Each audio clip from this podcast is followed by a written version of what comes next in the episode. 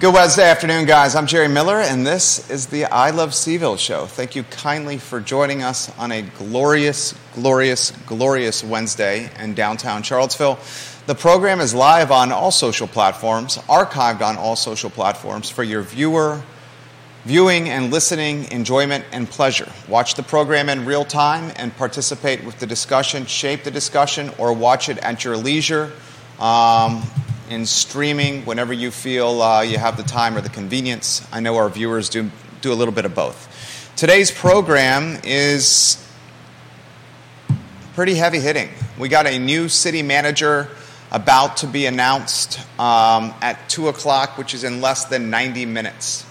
This will be the eighth Charlottesville city manager since two thousand eighteen. You heard me correctly, the eighth city manager for Charlottesville City since two thousand eighteen. Maurice Jones, Mike Murphy, Doctor Terry Ann Richardson, friend of the program John Blair, friend of the program Chip Boyles, friend of the program Michael C. Rogers. We also had um, Mark Woolley, a city executive from, maybe it was a township executive from Pennsylvania, who took the job and then said no to Charlottesville, said no to all of us, and quit from the job the day before he was supposed to start the job.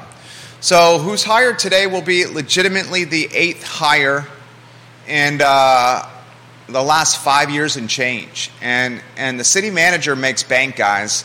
We're talking in total compensation right around a quarter million dollars a year, salary and health care and benefits and retirement and perks like phones and and cars and gas. Quarter million dollars is a lot of money. And this is the C E O of a city, a city that we love dearly. So two o'clock today, our eyes should be on what is going down. We'll talk on today's program a recap of the Mike Kochis interview yesterday. If you have not had an opportunity to watch yesterday's show, it was one of the best ones we've ever done. Michael Kochis, the Charlottesville Police Department um, chief, was in the studio sitting across from me, and he did an amazing job, an amazing job. Um, Laura Payne says they could not hear you, only me. Is, is your mic on there, Judah? Okay, cool. Um, thank you, Laura Payne, for that heads up. Um, I want to play some highlights from the Mike Kochis interview. I want to offer some recap and some analysis on that interview, which I thought was just fantastic. Um, and I want to talk panhandling and crime on the downtown mall. Uh, and we'll do that with a sizzle reel from yesterday's interview, which we did with the police chief, who I think is the right guy for this city. On today's program, we will also talk um, Natalie Masri, the new C E O of the Charlottesville Chamber of Commerce. This is flown under the radar. We are working with Natalie right now um, on getting her on the show. She's the new president and C E O of the Chamber of Commerce, the Regional Chamber of Commerce. Her office is literally across the street from this studio. So I will see her quite a bit walking along Market Street and around the downtown mall, because I used to see Elizabeth Cromwell quite a bit on Market Street and around the downtown mall. On today's program, we will chitter chatter. C N B C ranking the Commonwealth of Virginia the number two best state for business. I have that story for you. And ladies and gentlemen, I cannot believe I'm saying this, but the New York Times, some say the world's newspaper. I say the world's newspaper is now the Wall Street Journal, because the New York Times is offering editorial coverage with a clear political slant. I think it's the Wall Street Journal. Regardless, a lot of people think it's the New York Times. The world's newspaper has disbanded its sports department. I'm just flabbergasted to say that the New York Times has now disbanded its sports department. Holly Foster put that on our radar. We'll talk the cause and effect of a paper of that prestige and circulation and readership and viewership, basically saying screw you to sports, and what that may mean for other sports departments across the country, across the Commonwealth, and across central Virginia. The lead of the program, however, is the city manager announcement that is expected in less than ninety minutes, an hour and twenty-two minutes to be exact. Council has got a press conference at City Space on the downtown mall. This press conference and this announcement will likely name the eighth city manager in Charlottesville, Virginia, over the last five years. I'm going to rattle off the list. Maurice Jones. His term ended July first, July thirty-first, two thousand eighteen. Maurice Jones had a good run.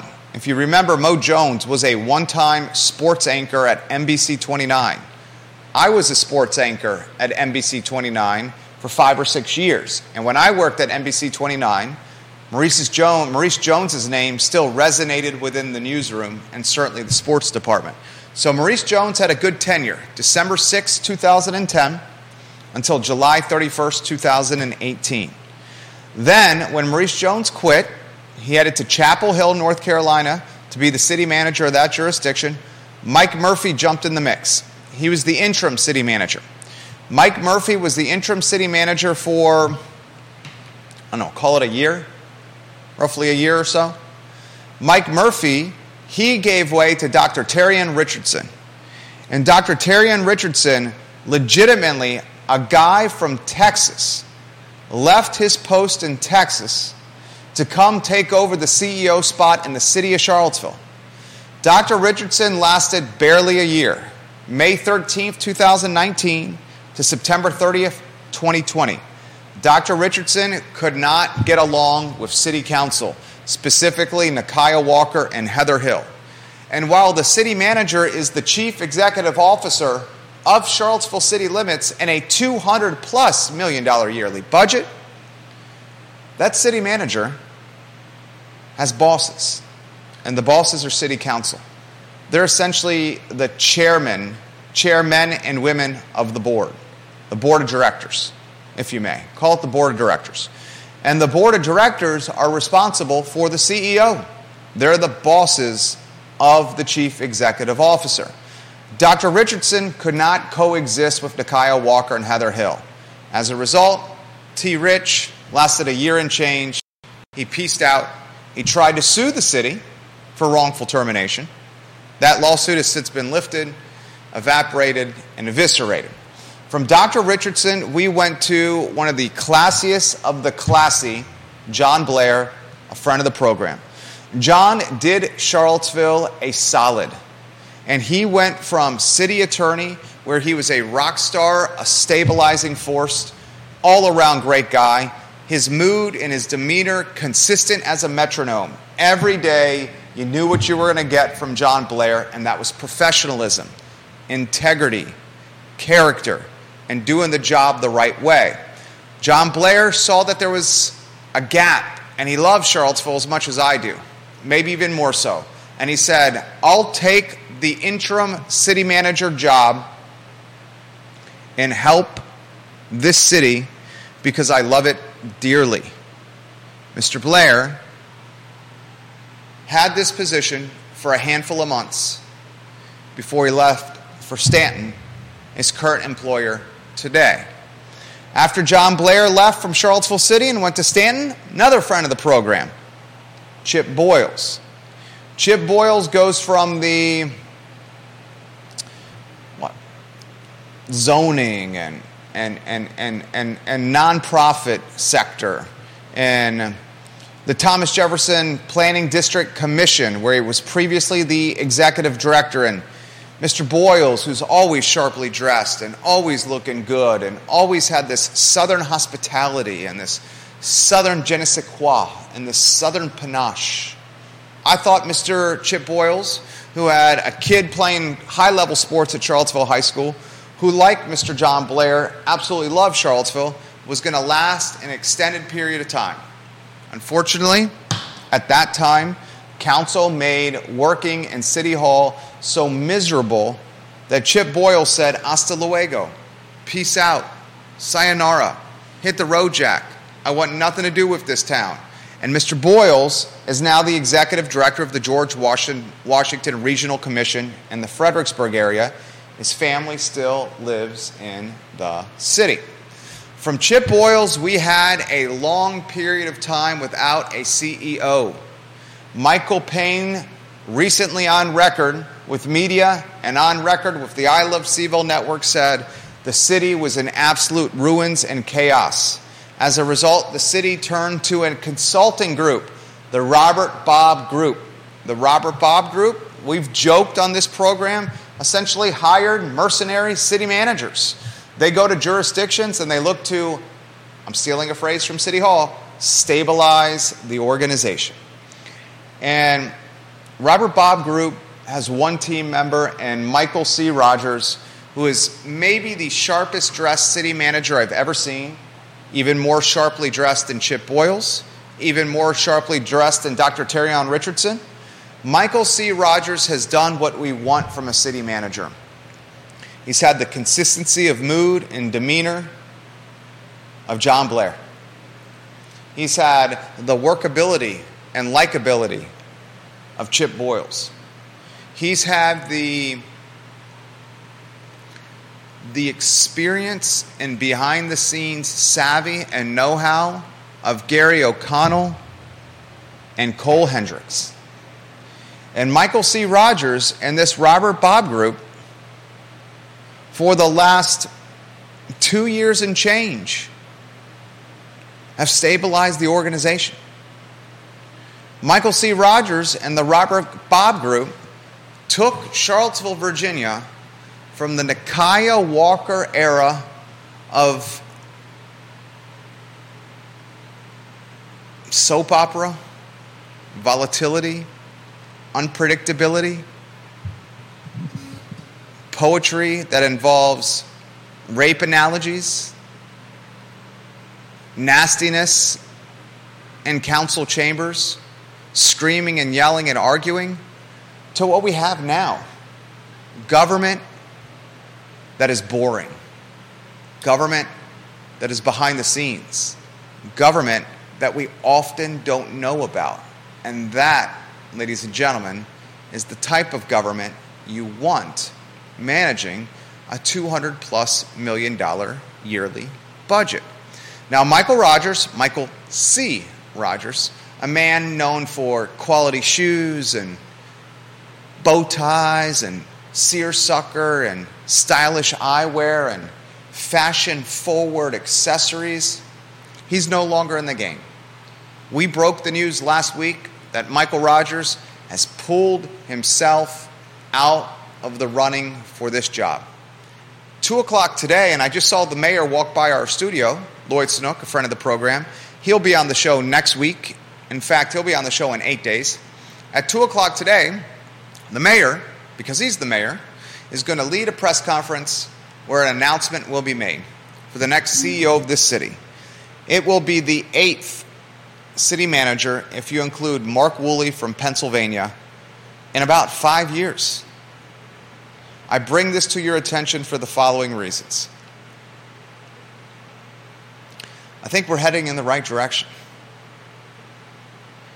I think we're heading in the right direction from a city we all love.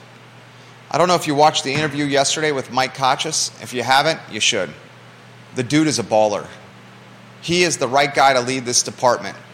A department that undoubtedly, when he took the job, was at its lowest point maybe in the history of the Charlottesville Police Department. Al Thomas, the former police chief, Doctor Rashad Brackney, the former police chief, the damage those two leaders did to the Charlottesville Police Department was palpable and tangible. Interestingly, neither Al Thomas nor Doctor Rashad Brackney lived within Charlottesville city limits. Mike Kochis and his wife, they live in the tenth and Page neighborhood. Mike Kochis, he's walking the walk and talking the talk. And we're about to play a sizzle reel on today's program on Chief Kochis walking the walk and talking the talk. First, I want to dot the I's and cross the T's. Whoever is named at two o'clock today, I hope this city manager has the term and the tenure and the time of a Gary O'Connell, of a Cole Hendricks. Cole Hendricks, twenty-four years on the job. Gary O'Connell, fifteen years on the job. Heck, Maurice Jones was on the job for seven and a half years. You give me seven and a half years as city manager, and I'll be happy as a uh, Cheshire cat with the sleeve of Ritz crackers and a tin of Cheese Whiz at his paws. Let's see what happens. Hal Spencer just walked by, the journalist, Judah Wickhauer. Now, before I get to the next topic, and that next topic, ladies and gentlemen, is a recap of the Mike Kochis interview. That next topic, ladies and gentlemen, will be um, a question I'm going to ask you. I'm going to ask you this question. In fact, I'm going to percolate this into the news cycle until it's permanent. Should city council, should city council enact a new ordinance? Is everything all right with that mic there, J-Dubs, or is it not working? Your mic is good? Okay, just want to make sure. Um, should city council enact an ordinance that disbands or disallows panhandling on the downtown mall?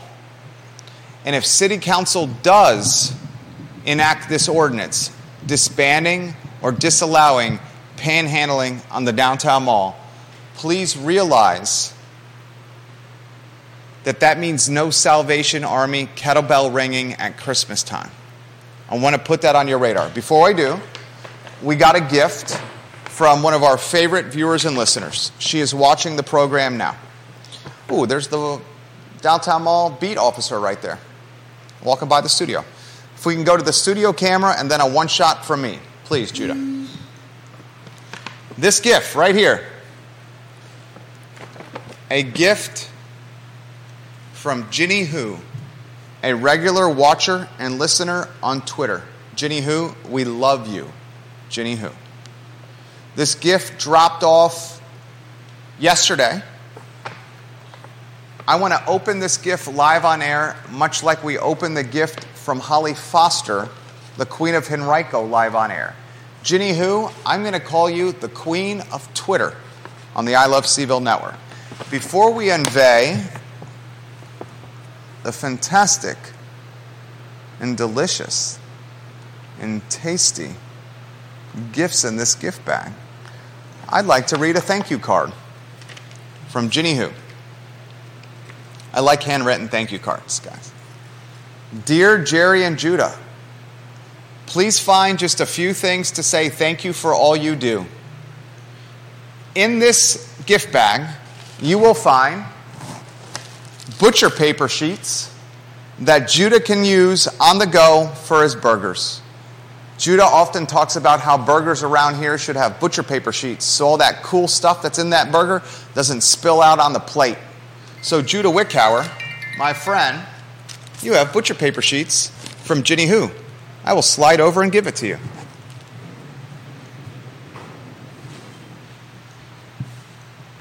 Hi, Judah Cameron. These are your butcher paper sheets. Thank you, Ginny. This is awesome. I'm seriously going to go get myself a uh, a massive burger tonight and uh, not have to worry about getting my, my fingers all nasty. That was very thoughtful. Thank you. That was very thoughtful, right? Mm-hmm. Very thoughtful. Also in this bag is a brown bag. Let us see what is in the brown bag, ladies and gentlemen. Oh, oh my. We have in the brown bag some of my favorite bourbon, Elijah Craig, an airplane bottle. We have in this brown bag an airplane bottle of Fireball cinnamon whiskey. Ooh. We have in this airplane bag Elijah Craig bourbon, an airplane bottle. I love Elijah Craig bourbon. We have in this bottle another nip of cinnamon whiskey. In this bottle, we have some Absolute vodka from Ginny Hu, and another bottle of Absolute vodka. Now, I don't need any arm twisting, as many of you know that watch this program. And while it may be twelve fifty-three in the afternoon, I think we would be doing Ginny Hu a disservice if we didn't crack one of these open. I say we take a Fireball shot live on air. What do you say, Judah? Sounds good to me. Why don't we go to the studio camera first?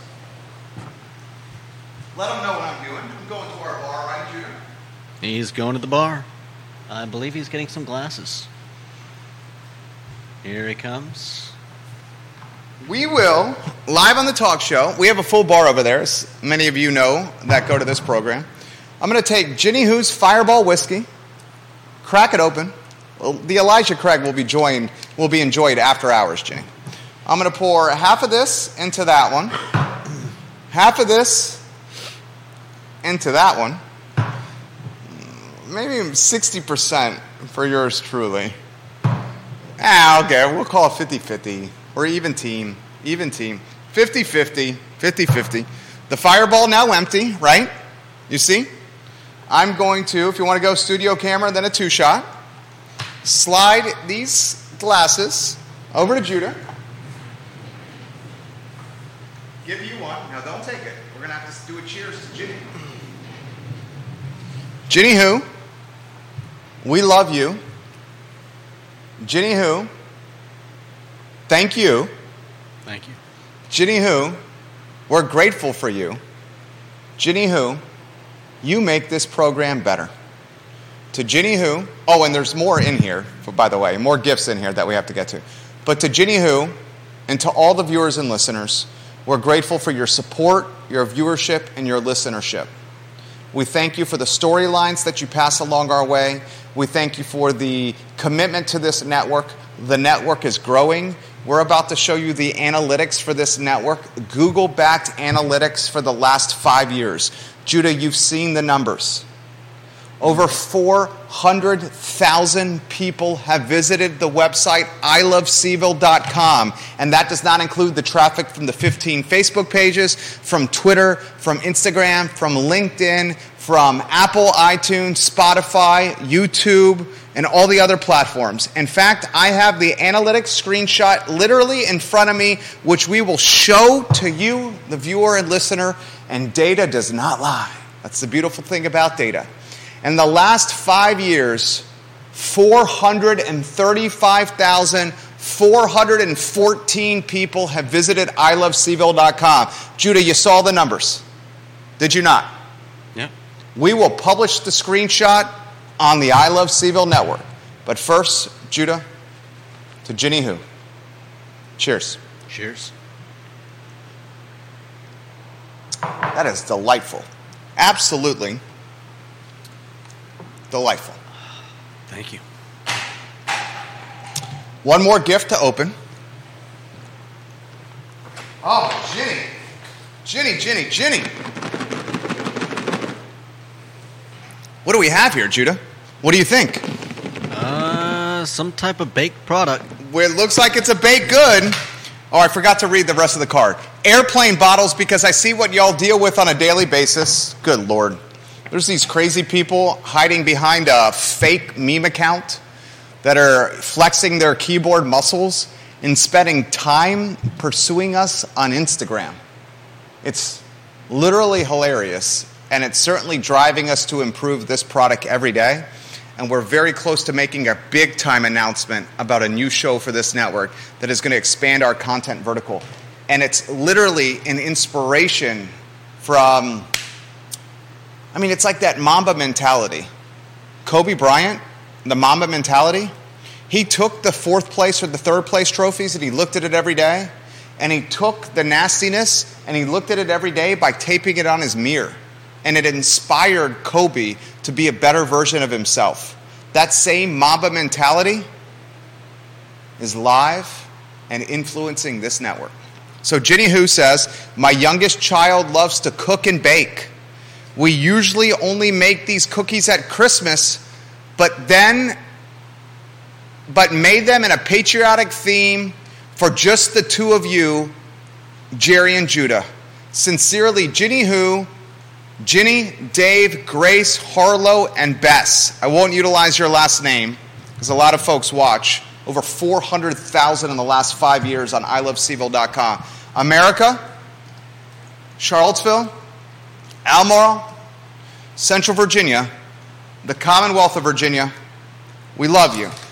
I have patriotic, soft batch, chocolate chip cookies. Looks like white chocolate and chocolate chip cookies in my possession. God, they smell good. Judah, would you like one? Hell yeah. Studio can, then Judah can. Have some cookies. All right, let's see. I'm going to try to find a big one. To put it on screen? All right, there we go. Yeah. These look amazing. Here, have some more. Eat them. Thank I want you. you to do a play-by-play on what these taste like. You're very good with your words mm. and good at descriptions. Play-by-play. Mm. Mm. Oh, man. Ginny. Oh, those were great. Soft.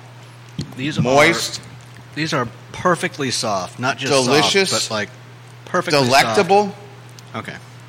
Mmm. Ginny Hu. I love you. Ginny Hu. Thank you. And all you viewers and listeners. This screenshot will be on the network. Can they see this on a one-shot? May fifth, twenty eighteen to July eleventh, twenty twenty-three. four hundred thirty-five thousand four hundred fourteen users on I love C ville dot com. We'll put the screenshot on. Well, I'll, I'll just publish the screenshot. It's straight from Google Analytics, right, Judah? Mm-hmm. Straight from Google Analytics. You you took this screenshot, right? Yep. four hundred thirty-five thousand people have visited our website. It's a responsibility that I think about often.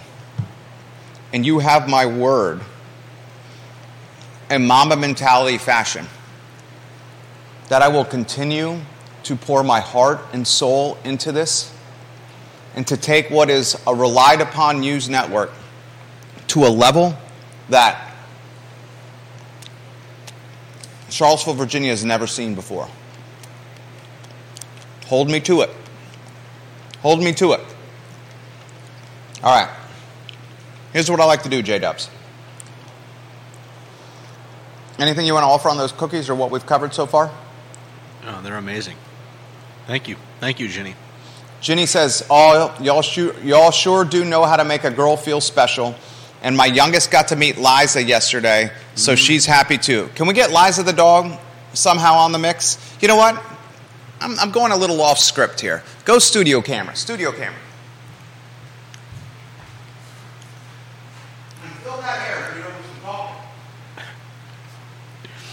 I believe Jerry is going to get Liza. I'm not sure what he's going to do with her, but uh, here she comes. Can we Hi, Liza. On Liza. Yeah, probably. Here, Liza, come here. Can Liza, I give Liza a cookie? I am or not. No, it has chocolate in it. Can we give her a cookie? Let's not. No cookies for Liza? Liza, come here. Liza, ready?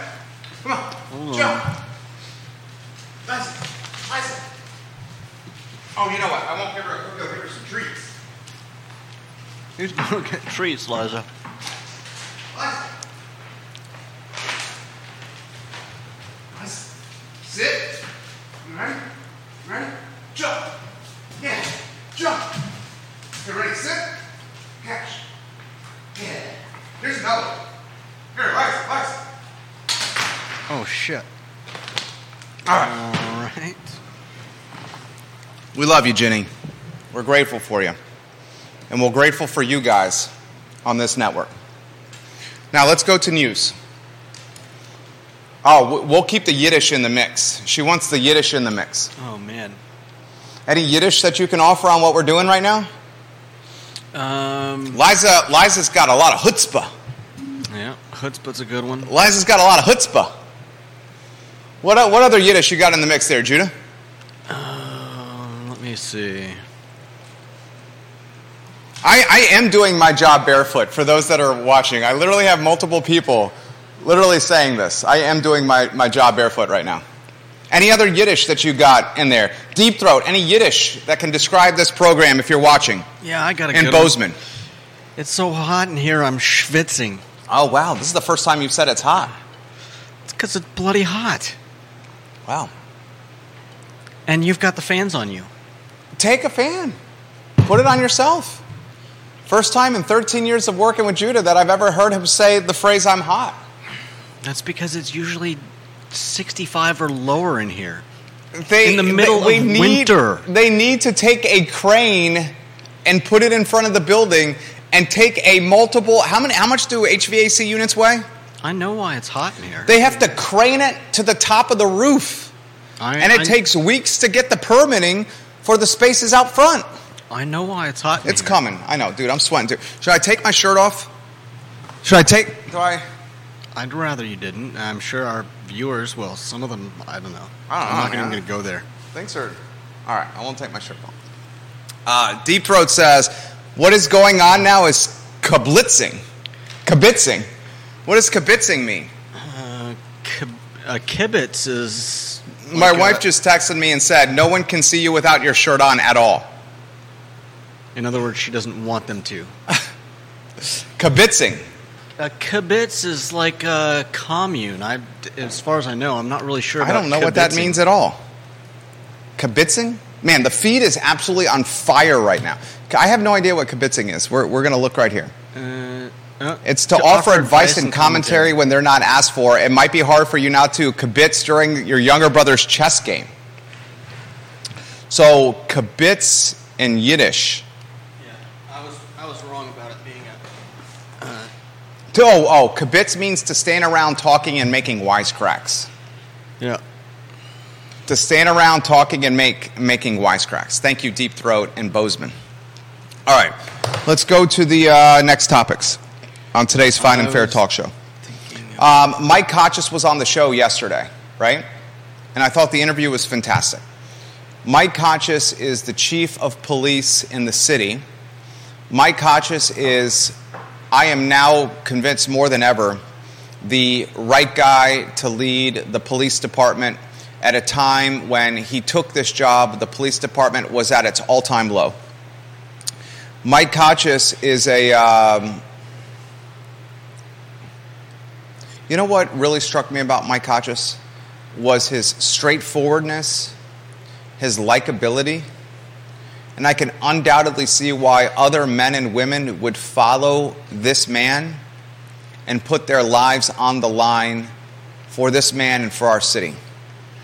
We covered so much with Mike Kochis. I would encourage you to watch the video on I love C ville dot com, a website, just the website alone in the last five years, over four hundred thirty-five thousand four hundred fourteen people have visited. Data does not lie. One of the topics that came up was crime. Crime on the downtown mall, panhandling on the downtown mall, and homelessness on the downtown mall. I asked Chief Kochis the question, how do we solve crime and panhandling on the mall and make downtown an inviting place? I often tell the story of my wife, who's watching right now and loving the show, that downtown, in her eyes, does not feel as safe as it once did. We need to change that narrative. So I want to play a sizzle reel from my interview with Chief Mike Kochis. I think you have that sizzle reel ready to go, right, J-Dubs? Mm-hmm. And after we play that sizzle reel with our interview... From our interview with Chief Mike Kochis, I'm going to ask you this question, viewer and listener. And I'm going to hammer this question home with our influence, which now we know from a Google Analytics standpoint, over five years, just the website, I love C ville dot com. Not the reach from the Facebook pages. How many Facebook pages do you think the show airs on over the course of a week? Because we got the Real Talk Facebook pages, the Today y Mañana Facebook pages, along with our Facebook pages. I would bet you that number's between somewhere between fifteen and twenty, because we also live stream to the guests' Facebook pages as well. So I would say between fifteen and twenty every week the show airs on. Twitter, YouTube, Instagram, Spotify, iTunes, Apple Podcasts, LinkedIn, the Fountain app, the list goes on. We'll utilize our influence to get this question in the news cycle. This question on your brain.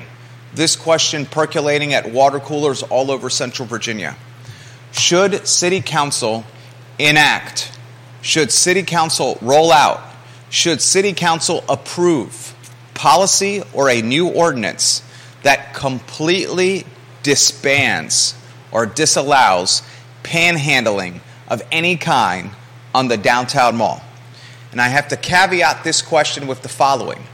If City Hall and City Council does do this policy, if it becomes a reality, please realize that that also also means no red kettlebell, bell ringing, Salvation Army, Santa Claus hat wearing folks ringing the bell at Christmas time looking to drum up dollars and change for a nonprofit of tremendous importance.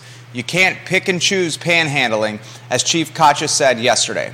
So Judah Wickhauer, first the sizzle reel. Do you have that content ready to go, my friend? Mm-hmm. If you could play Chief Michael Kochis from yesterday's edition of the I Love CVille Show, and then it'll come back to me with some thoughts and perspective from yours truly. Three, two, one, let's go. I get I get lots of emails and lots of questions about what's going on down here. And again, there are a lot of systems that just don't have the capacity to address the issues that are going on in downtown mall. So, so if I can unpack that, does that mean um, a lot? We don't Let's have, talk about mental health. Okay, that's where I was going to go. We don't have full personnel, perhaps. Also, mm. we have a mental health, and you know, I'll, I'll be straightforward here. My wife and I, my wife and her girlfriends, often were going to the downtown mall, eight o'clock, nine o'clock, ten o'clock at night, for cocktails at Zocalo on a girls' night. Because she needs a little breather from me. I'm pretty I can intense. see that. I'm pretty intense. And our oldest son is just like me. He's very intense. And we have an eight-month-old baby, okay? So she wants to get out yeah. and, and, and, and just get some alone time or some time with her girlfriends. They're hesitant now, Chief Kochis, to go downtown. And one of the comments they make is, say, aggressive panhandling and or homelessness and a concern of not potentially seeing a police presence on the mall after hours. Right. That to you. So there's a few things unpacked with that. Sure. Right? So if you look at the, the issues we're seeing on the downtown mall, let's talk about mental health. Uh-huh. Right? So the mental health system in Virginia is in complete crisis, yeah. has been for several years. Right? Uh, they're trying to do some things funding-wise, but, I mean, they're really trying to play catch-up, and there's just not the capacity there. I'll give you an example. We have a panel right now talking about trying to put together a, um, a co-response model, right, with a clinician, police officer kind of riding together. Um, I have vacant seats in my cruisers because my officers ride one to a car. But like, they don't have people to put there, right? So they have a capacity issue just like many other services. And so you see that in, down here on the mall. That coupled with the city has no overnight shelter, all right? So uh, I was just talking to Arlington County's police chief just yesterday and was talking about just this issue. And they have a overnight shelter. They had the same issue they just built, and it has wraparound services. It's kind of a one-stop shop. Uh-huh. Um, San Francisco kind of started with that model. L A took it, and uh, Arlington County, Virginia's doing it now. And he was telling me the success they've seen is just tremendous, right? Because you, you can't just give somebody a bed. That ain't going to do it. You need to also have those services there while they're there to help them. Um, that takes money. It takes yeah. resources, you know. You're talking hand um, hand up, not a hand out. Exactly. Yes. So so what you have here is the only show in town, really, is the Haven. Right. And that's right here on the mall. Right. So you're going to see an influx of the unhoused here, right? Because this is where they could come get services, get food, stuff like that. Um, as to the panhandling, that's a whole separate issue. Uh, panhandling is protected speech. Mm-hmm. Okay. Now, aggressive panhandling, very different. That's uh-huh. not. Uh-huh. But, but if the city could, if they wanted to, uh, write an ordinance saying you can't panhandle or solicit for money. But that goes for the Salvation Army person at Christmas out there. That goes for anyone else that wants to come onto the mall and ask for funds. That applies. Any That's ordinance has to. Yes. I hadn't thought about that. You can't. You can't just say just because you're unhoused, you can't. You can't. But you can, right? Very good. It doesn't point. work that way. So, so you see all that happening on the downtown mall, and then, um, wet, and then things kind of escalate, uh-huh. right? Um, and that's where we've seen the shootings. So, what is is that a council move that would have to write that policy? The, on what the uh, uh, on panhandling on the mall? Well, yeah, any ordinance in the city, council has to. It would be council. Council has to do. Okay. It hasn't really, I mean, it, it comes up here and there, uh-huh. but I don't think there's been a concerted effort to, to do that as of yet. Sure. Um, um, all right. Mike Kochis, I, I am grateful for your time, sir. I am grateful for you taking questions from the viewers and listeners. I am grateful for you giving us a glimpse into your personal life. Um, I am further... Um, my confidence is further reinforced that you are the man t- to lead this department into um, pastures, into realms that will further offer safety and security for us as a city. I see why you've had success professionally, sir, and I see why folks and and, and men and women wearing the badge will follow you and, and the example you set. I played that clip from yesterday's interview because I want to unpack it um, and ask the community a very fair question. It's obvious to anyone who goes downtown that homelessness, is it homelessness or houselessness? Uh, it depends who you ask. I mean, I is is be, is homeless the preferred nomenclature anymore, or is it houseless that is the preferred ho- ho- nomenclature? Uh, I hear it's houselessness. So I, I have a hard time keeping up with the the nomenclatures. Uh, am, you know, am I am I if I use the word homeless, am I being disrespectful? I'm sure you'd get as varied an answer to that uh, as there are people in the world, depending on who you asked. And I'm sure most of the the houseless people out there honestly don't care, as long as you're not calling them epithets. Okay, so I, I will use homeless then. All right. Anyone who goes downtown immediately will see homeless folks at varying degrees of the mental health spectrum and homeless folks at varying degrees of the intoxication spectrum, and homeless folks at the varying at varying degrees of the drug use and addiction spectrums. Any way we cut it, it's prevalent, and it's keeping traffic, foot traffic, and customers and tourists and passerbys from coming to the mall. It's a fact. There's two kinds of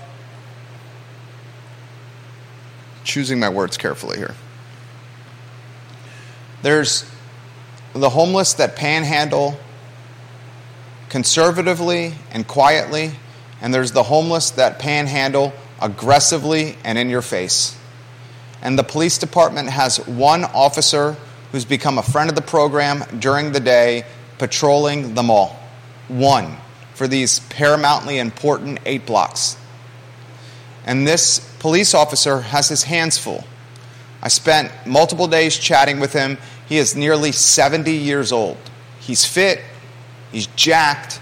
He can throw up steel, lift weights, and bench press to a clip that I can't do and many of us cannot. But he's almost seventy years old. And walking up and down the mall, pushing his bike or riding his bike for an extended period of time would be exhausting for a twenty-year-old. Let alone someone that's almost seventy. So this problem, this, this homelessness storyline has now evolved into a problem.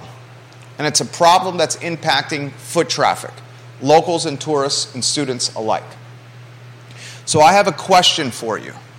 This is a question for the viewer and listener, and this is a question I want to see you asking on social media.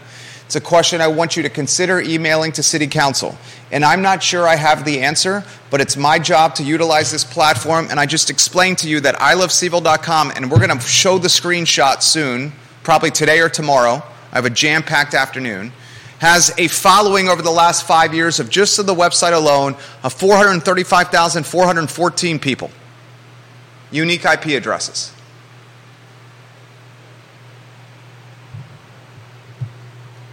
So with a platform of this reach, I got to ask real questions, and I think that's why you listen to the show.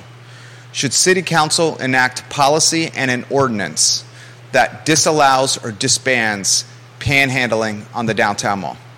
And before you answer that question, please realize that if City Council enacts policy or a new ordinance that disbands or disallows panhandling on the downtown mall, then the Salvation Army, red kettlebell ringing, very nice people with Santa Claus hats on, in jolly fashion asking for your change and your dollar bills will not be allowed to do that either. We can't pick and choose the type of panhandling we want, as Chief Mike Kochis said yesterday and as we played in a sizzle clip moments ago. I'll give you my take on this. Here's my take.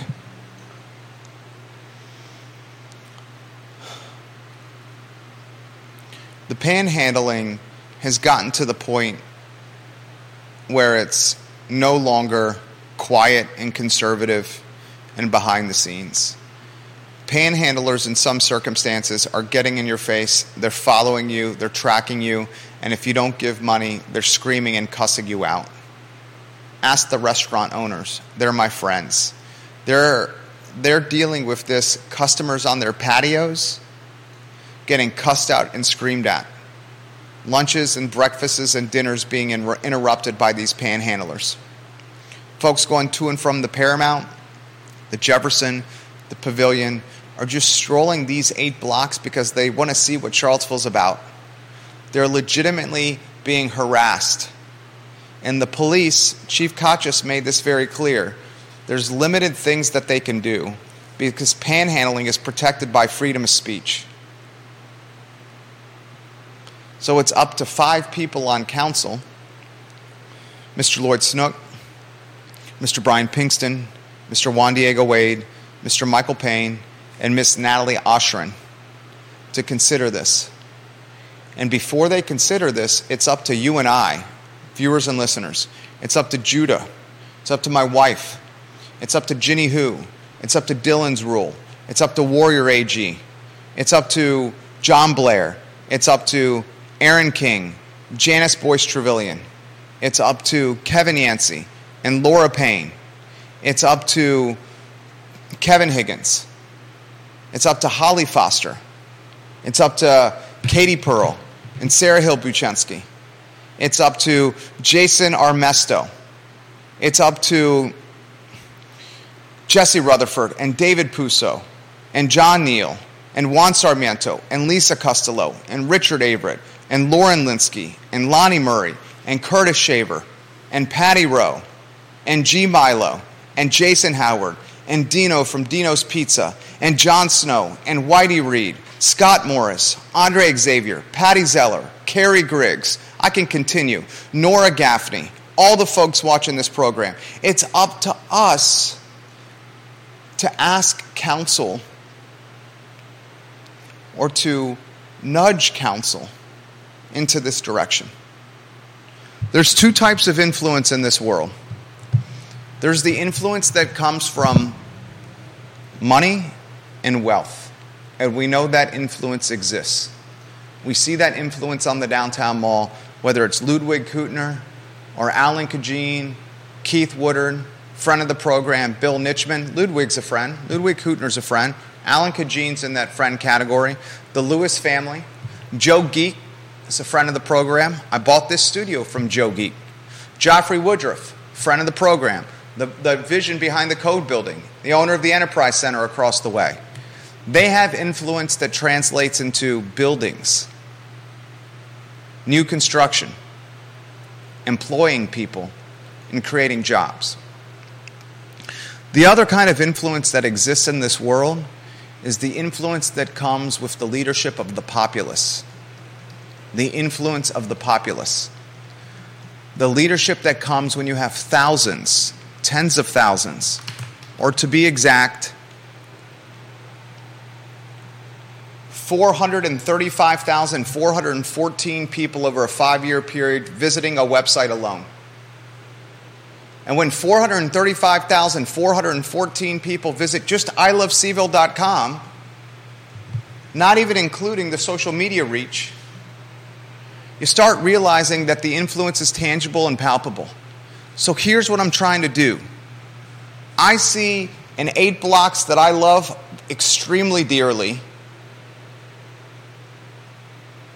suffering right now. and I'm willing to lead the charge, despite undoubtedly catching some flack from the forty-one people that make up Socialist Charlottesville on Twitter, those same forty-one people that are going after me with a meme account, that literally is making the network better in Mamba mentality. And I'm thick-skinned enough to lead the charge by encouraging counsel to say enough already, and to encourage counsel to say an ordinance against panhandling, an ordinance against being a nuisance, an ordinance that is potentially a solution to improve quality of life downtown, and an ordinance that would undoubtedly foster an ecosystem of business improvement, an ecosystem that further supports entrepreneurs on the mall. This ordinance should be a reality. Yes, the Salvation Army bell ringing will no longer be an option. And that stinks.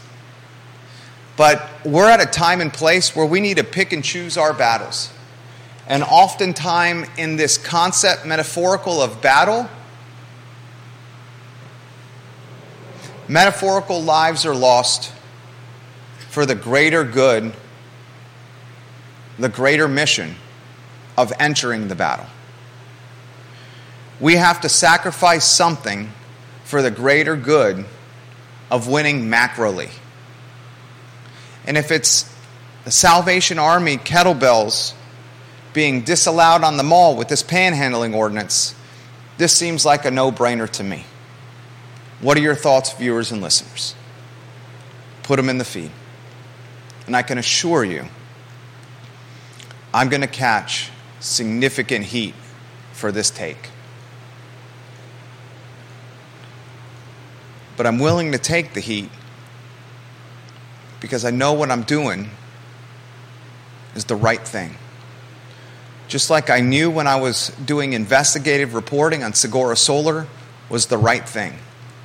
Just like I knew when I was exposing the hazing, that was not hazing, that was instead sexual assault in a J V locker room after football practice at Albemarle, was the right thing.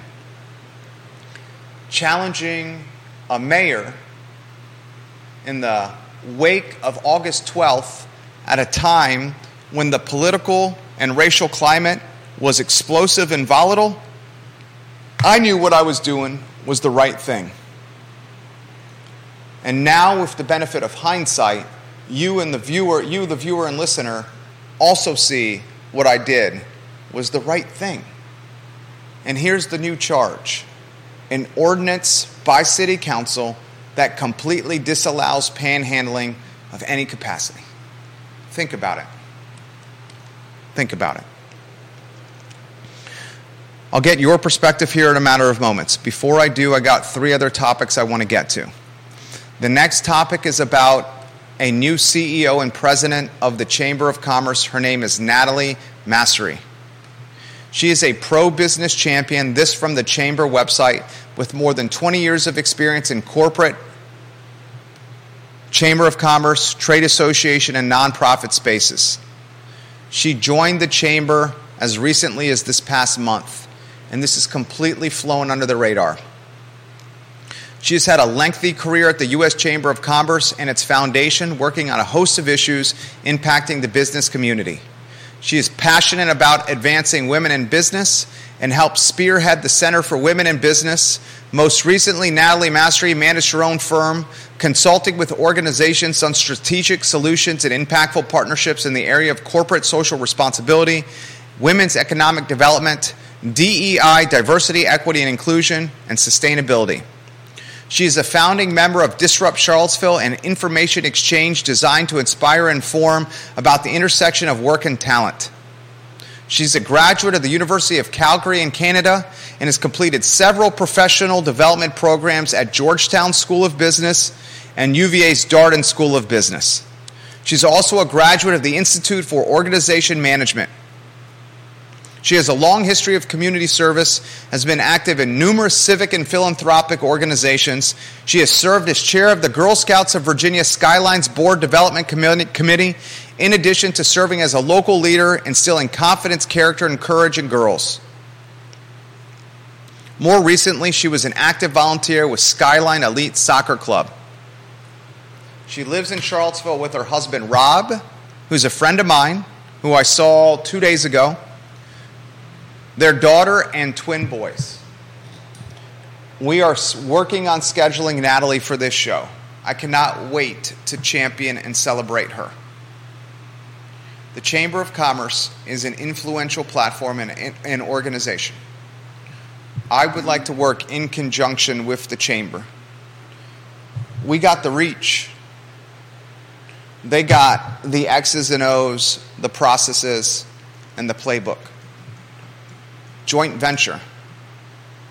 Joint venture. Here's what I found. For the betterment of the business community locally. Two other topics before we weave Judah Wickhauer in the mix and we relay your comments on the show. C N B C just named Virginia, the Commonwealth of Virginia, the best state for business. The Commonwealth of Virginia, the best state for business. According, or excuse me, the second best, second best state for business according to C N B C, second best state. I'll read the story for, for uh, from C N B C for you.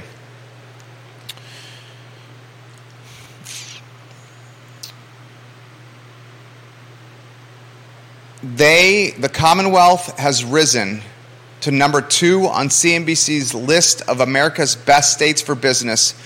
North Carolina is number one.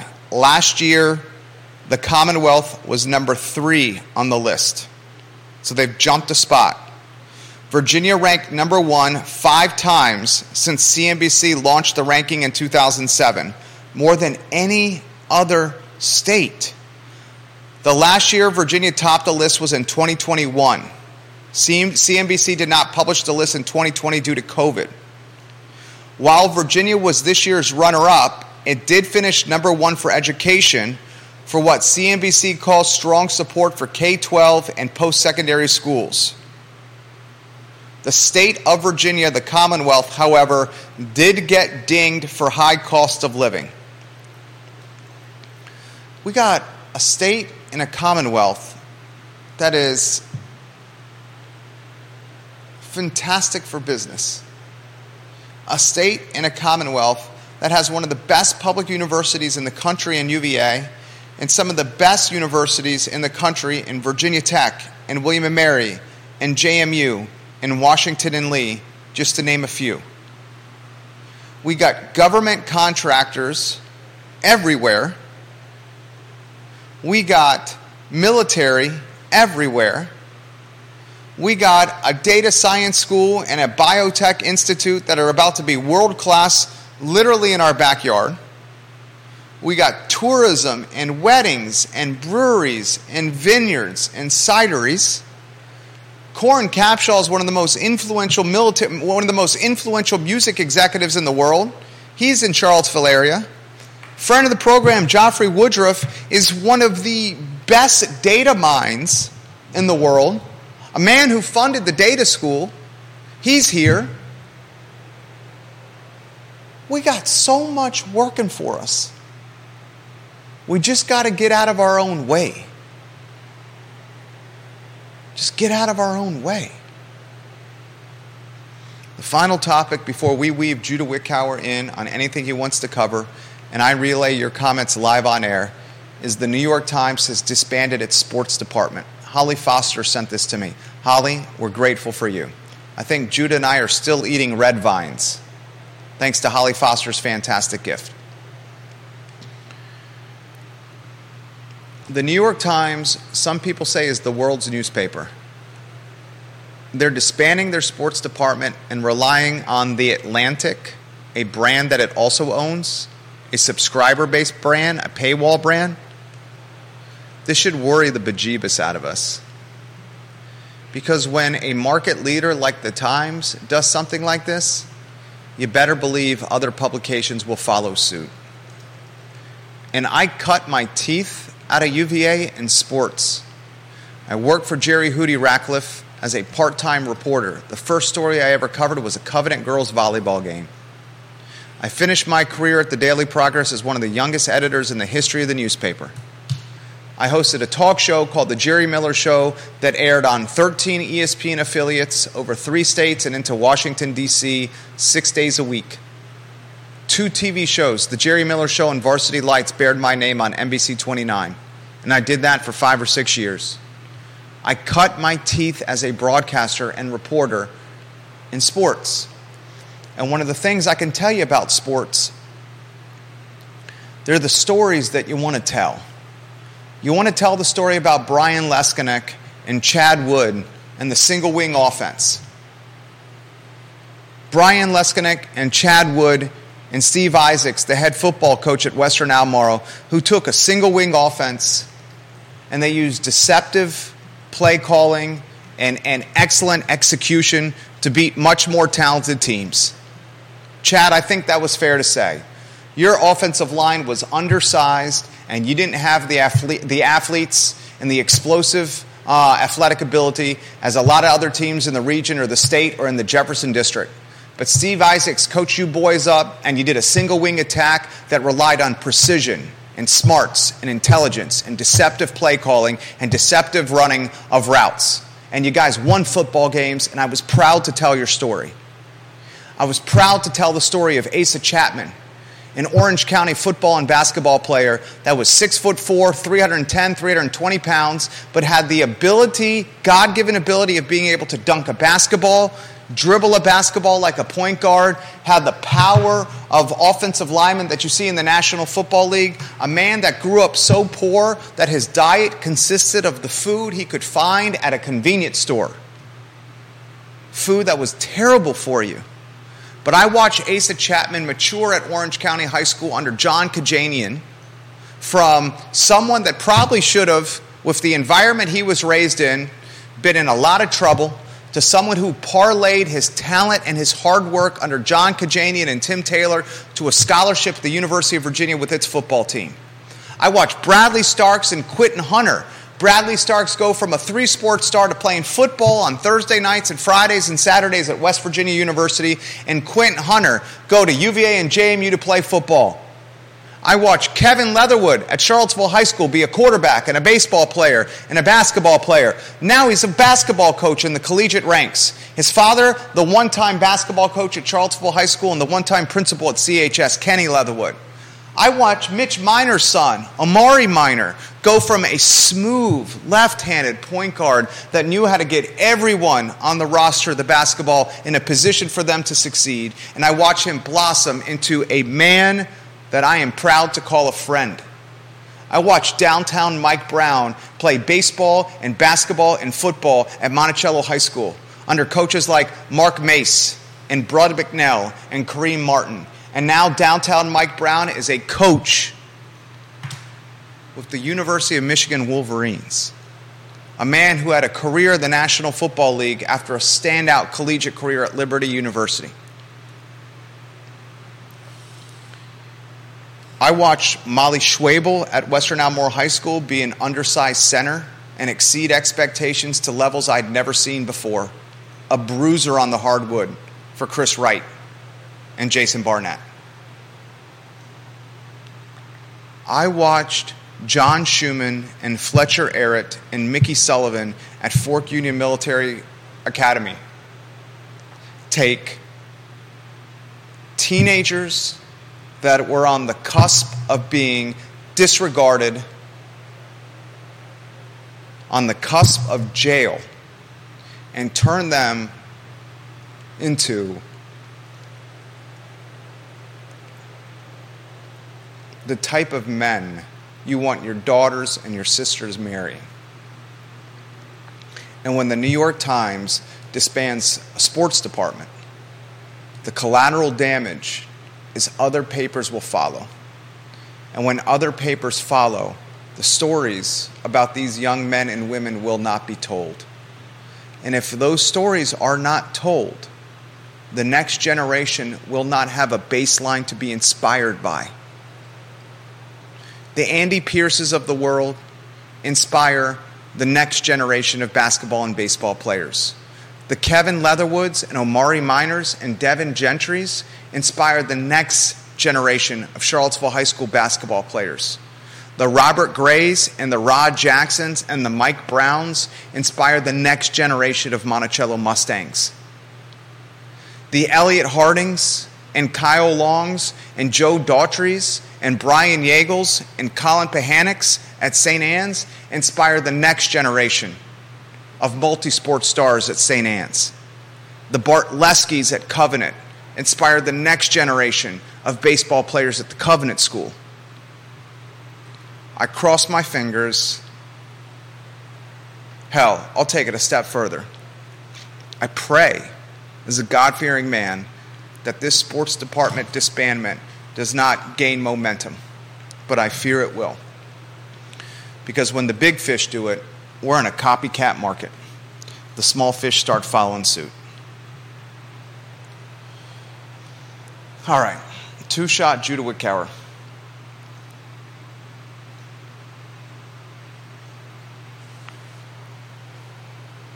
Anything you want to cover on today's program before we get to some comments? Anything um, tickle your fancy, jump out to you? Anything that you feel the viewers and listeners should have of merit and significance?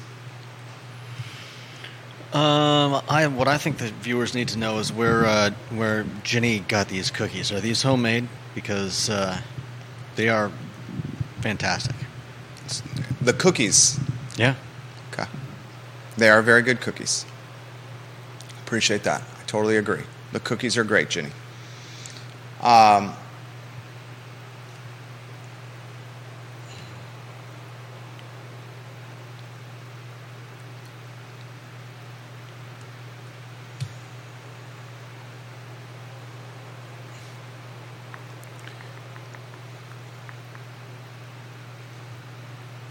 I'll close with this. Deep Throat says this on Twitter. He says, I hate being solicited, period. Not from unmedicated, mentally ill, not from the Salvation Army, not from the Boy Scouts, the kids and the Scouts, just period. I hate being solicited. He says he's in downtown Bozeman every day for the last month, and he doesn't have a single bad interaction in Bozeman. He says he can't go two days without a bad interaction in the city of Charlottesville. Ginny Hu said, if they had cracked down on the aggressive panhandling from the from the get-go, we wouldn't be at the point we have to we have to be to ban everything. Unfortunately, I don't see any going back at this point and believe only a complete ban will work. I think only a complete ban is going to work as well. Ginny Hu also said, when we came to the studio yesterday, my child commented that she could not remember the last time we walked downtown. What, what you are describing is the exact reason I stopped taking my children to the downtown mall. Linnell is watching on Twitter. Linnell, I am not sure how I say your last name. E D E L E A N U. I appreciate your comments, Linnell. She says, the Planning Commission met yesterday on a special use permit request from the Salvation Army to expand from fifty-eight emergency shelter beds to one hundred fourteen beds on Ridge Street. Unsure if it was approved. Should CVille focus on, focus on lifting up nonprofits versus a new ordinance? It's a great question. I think Charlottesville and City Hall and City Council can support the Salvation Army and show its commitment to the Salvation Army and still say no to kettlebell ringers at Christmas time asking for dollars and change. Saying no to kettlebell ringers at Christmas time does not mean that local government does not support the Salvation Army. It just means we're at a point of no return. I encourage you, the viewer and listener, to walk the downtown mall and see what I'm talking about for yourself. And this is coming from someone who legitimately owns a large chunk of a building on the on, in downtown Charlottesville, on Market Street. A building that I want to give to our two sons. They're going to work for it. They're going to take out the trash. They're going to clean the freaking storefront door. They're going to Windex it. They're going to get on the hands and knees and sweep up the crumbs from Liza eating all these treats that I just threw at her feet.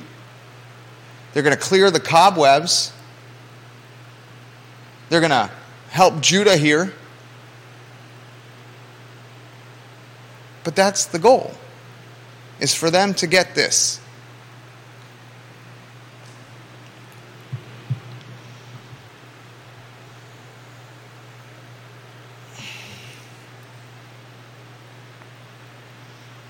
I got David watching at Skooma Boutique Dispensary. He said, I'm born and raised in Charlottesville too. And I can assure you, if you ask David from Skooma Boutique Dispensary about the houseless problem and the aggressive panhandling, he would confirm. If you ask the owners of the restaurants and the music venues, they would confirm.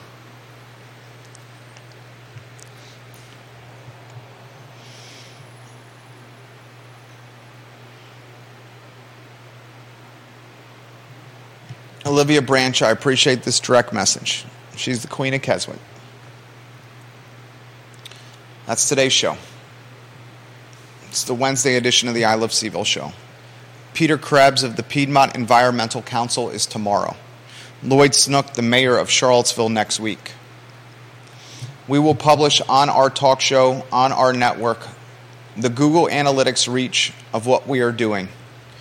When is the last time, Judah, that we've looked at the Google Analytics? I think it's been months, if not years. I was shocked and surprised with the significance of the reach. Did you have an idea? Uh, I don't think we've ever looked at it. We've never looked at it. I don't think so. I don't think we've ever looked at it. And the reason I'm looking at it, and the reason I'm taking this level to this talk show to another net level, this network to another level, Mm-hmm. Mamba mentality.